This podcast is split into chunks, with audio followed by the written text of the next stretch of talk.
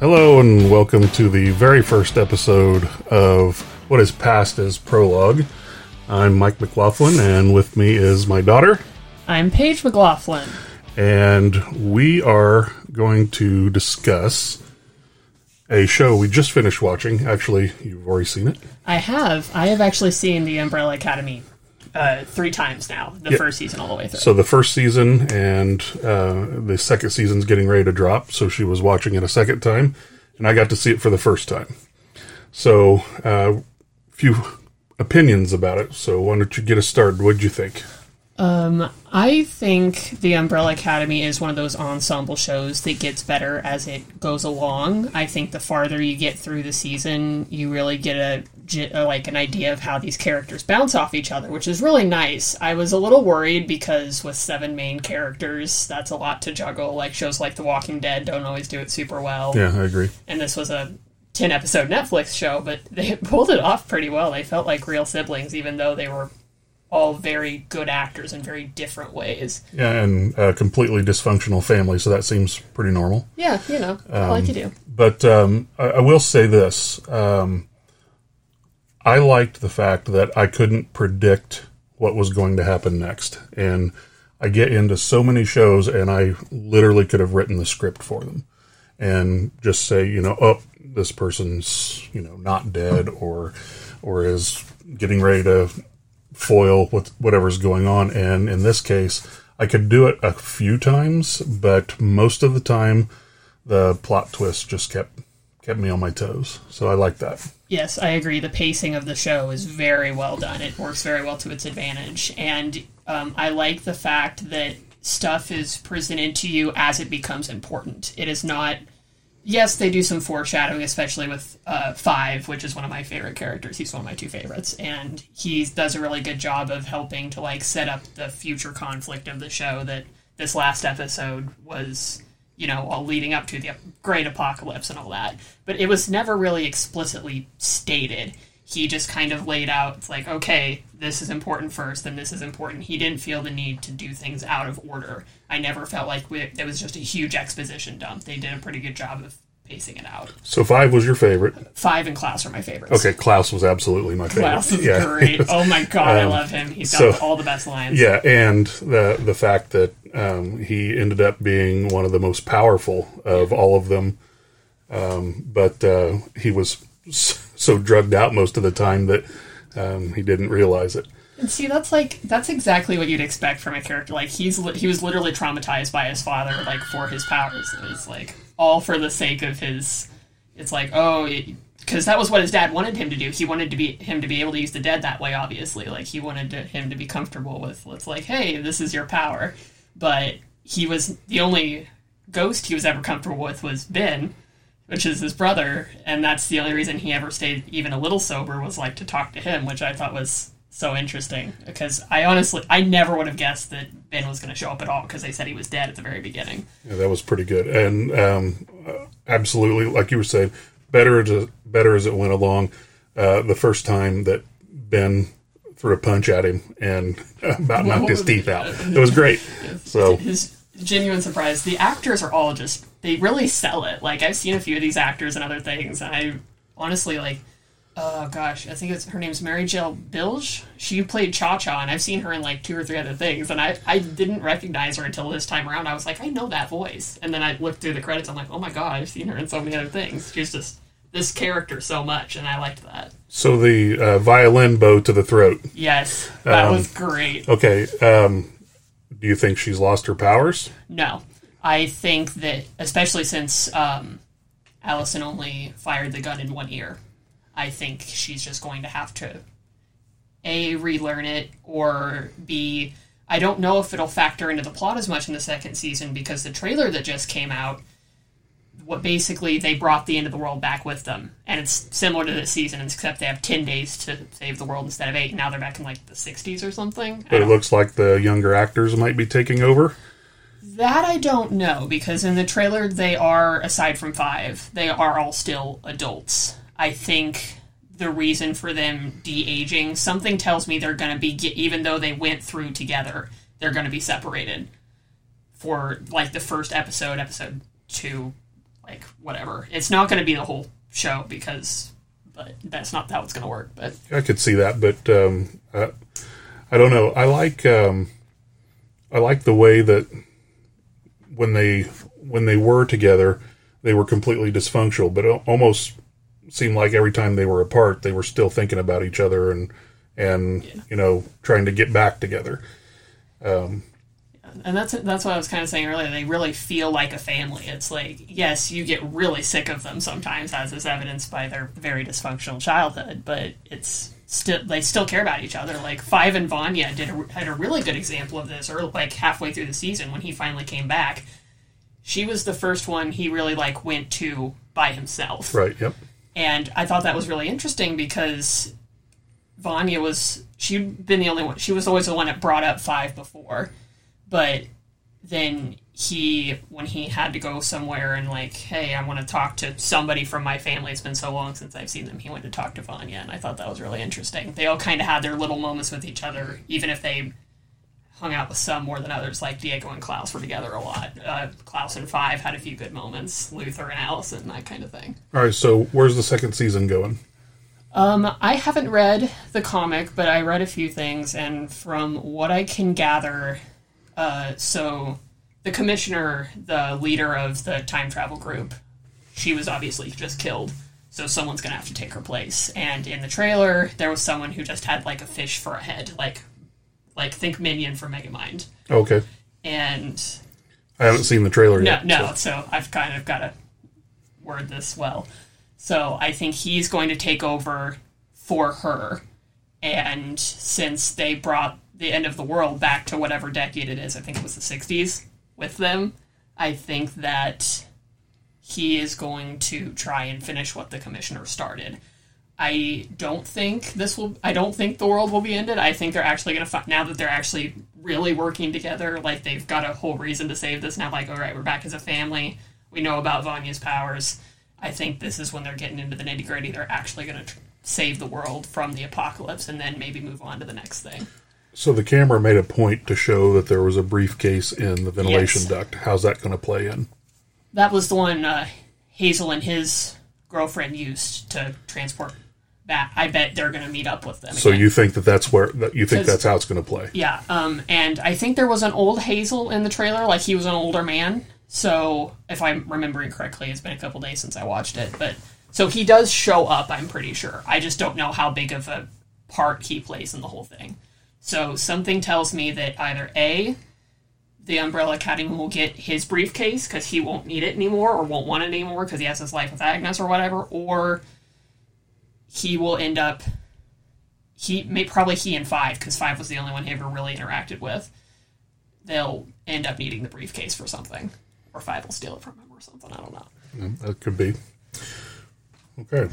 Well, uh, I'll tell you what. I am. I'm looking forward to the second season now. Um, I was really disinterested the first time that you went through this. I watched like the very first episode, and I'm like, eh, I don't think so. But Yeah, I was gonna say it started fairly generic for like an ensemble show like this, but then it got really good. So So I have it on good authority. One of my uh, friends on Discord has told me that this miniseries has followed the uh, the comic about as well as any DC or Marvel title ever has. yeah, and I believe that hundred percent because the creator of the comics he works very closely with the show. And it's Gerard Way, the lead singer of My Chemical Romance. For those of you who don't know, uh, he wrote and created the Umbrella Academy and his covers of Hazy Shade of Winter, and then I don't know if it's an original song, but he did another cover for the next season. Like he is very much He wrote the screenplay for this. I don't I don't think he wrote the screenplay. He wrote the comic it's based on, but he works. I think the last name of the dude who did the screenplay is his name Blackman. Maybe I don't know. I looked it up the other day, but uh. So uh, he works closely to the best of my knowledge. definitely like his music. Yes, we love My Chemical Romance in this house. But um, I guess I didn't even realize that it was his comic. Mm-hmm. So that's kind of cool. If you look at like their Danger Days album, which is like their fourth, uh, My Chemical Romance's fourth album, and then the best way I can tell this came out of Gerard Way's head is Hazel and Cha Cha have the masks that they wear everywhere, like Yeah. the blow up masks to like hide their faces. I'm like, that came out of Gerard Way's head. that was in his brain, and he put it on a page, and then they put it on screen. That did not. I was like, yep, there he is, right there. That's pretty good. Um, I didn't. There were some characters in the first season that I honestly didn't care for, and some of them were family members. Um, but um, so, for instance, the butler, Pogo. yeah, Pogo, didn't like him at all. Uh, I don't think that uh, I don't think it played well, but um, you know, and, and then his uh, untimely demise. That was about my favorite part of him. But um, the and I, also I still don't get the mother. I, I mean, I, I I get that all the different nannies were brought in, you know, because they kept losing them. but I don't uh, uh, I, I don't know how. First of all, I don't understand how, and then the other is it was it was almost creepy. Yes, and aside from obviously her inception into the family was Vanya. It was she was there for Vanya, Exactly. but Yeah. she was eventually she just became the caretaker for all of them because his only the Hargreaves' only investment in the kids was their powers.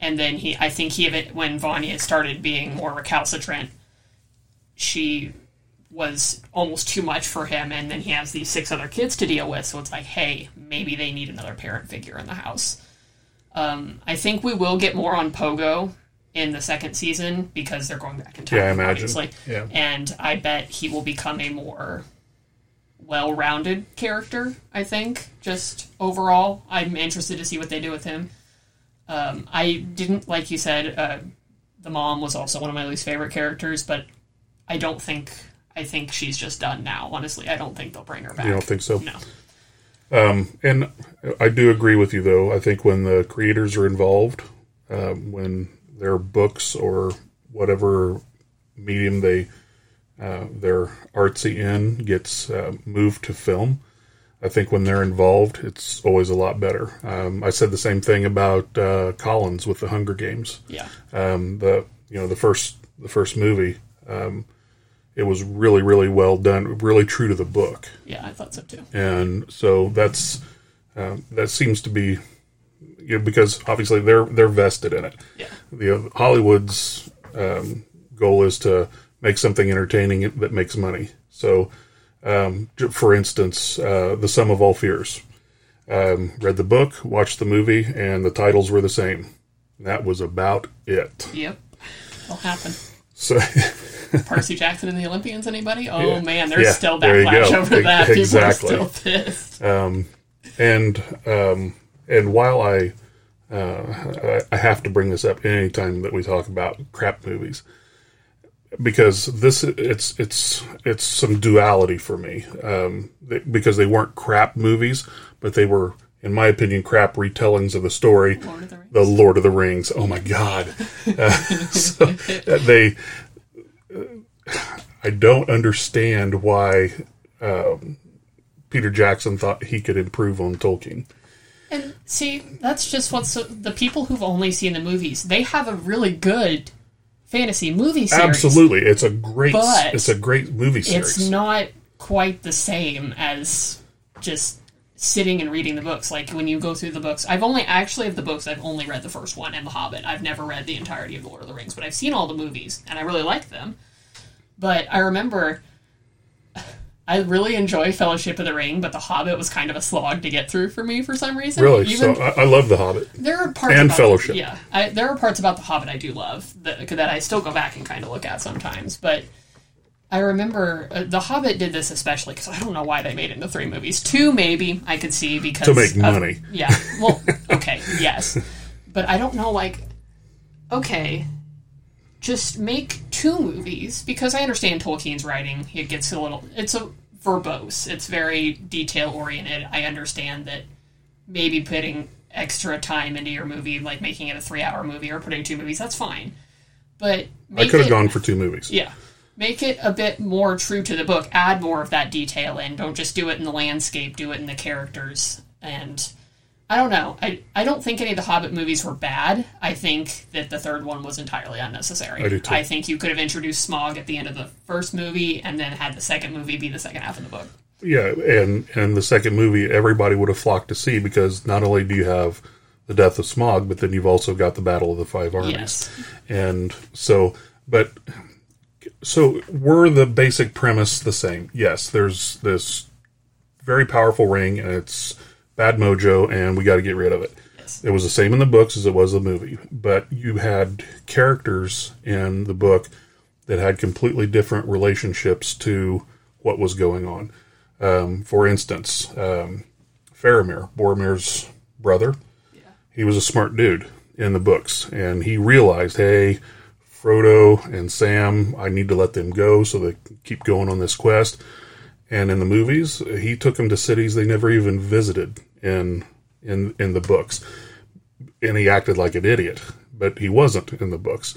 Gandalf's relationship to the ring, you know, he had these funky visions every time he touched it in the movie. He didn't have anything like that in the books. He understood that it was bad and that he couldn't be tempted with it, or he would use it, and but he didn't have these odd visions of uh, the Eye of Sauron every time that he touched it. So, like I said, there's there were just two, you know, Gimli being used as comic relief, you know, a little dwarf tossing here and there. Just uh, it, um, I think Peter Jackson missed a huge opportunity to uh, make a make a set of movies for the ages, and he made it for right then.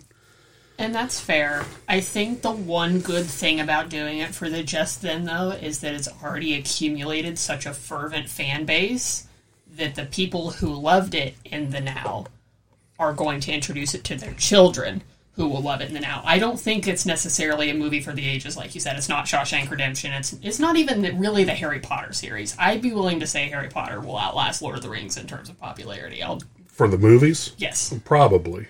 Um, but I think that there is enough of a passionate fan following for the movies, even if it's just the movies and they've never read the book, that they will introduce it to their children or their cousins or just whoever. I think it will live on for at least a couple generations to come. Well, I hope that the um, I hope that those children read the books. I hope so too. That's That's always the hope because the books are 99% of the time better. I won't say always because I know there are exceptions, but but you know.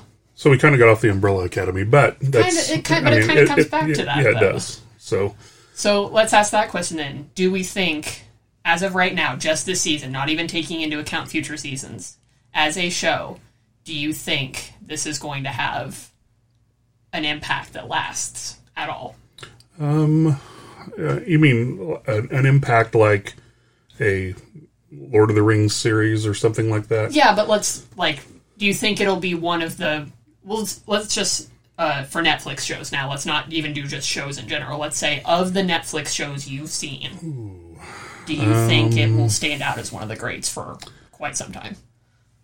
I don't know. Uh, based on the first season, no. Um, I'll, but I will say I agree that it got much much better as it went along. So if they continue that trend in the second season, I mean, let's let's face it, Star Trek: The Next Generation was crap for the first two seasons. Really didn't find its feet until season three, and um, after that, it became a really great show. Um, this could be the same. Not every show can be Firefly. No.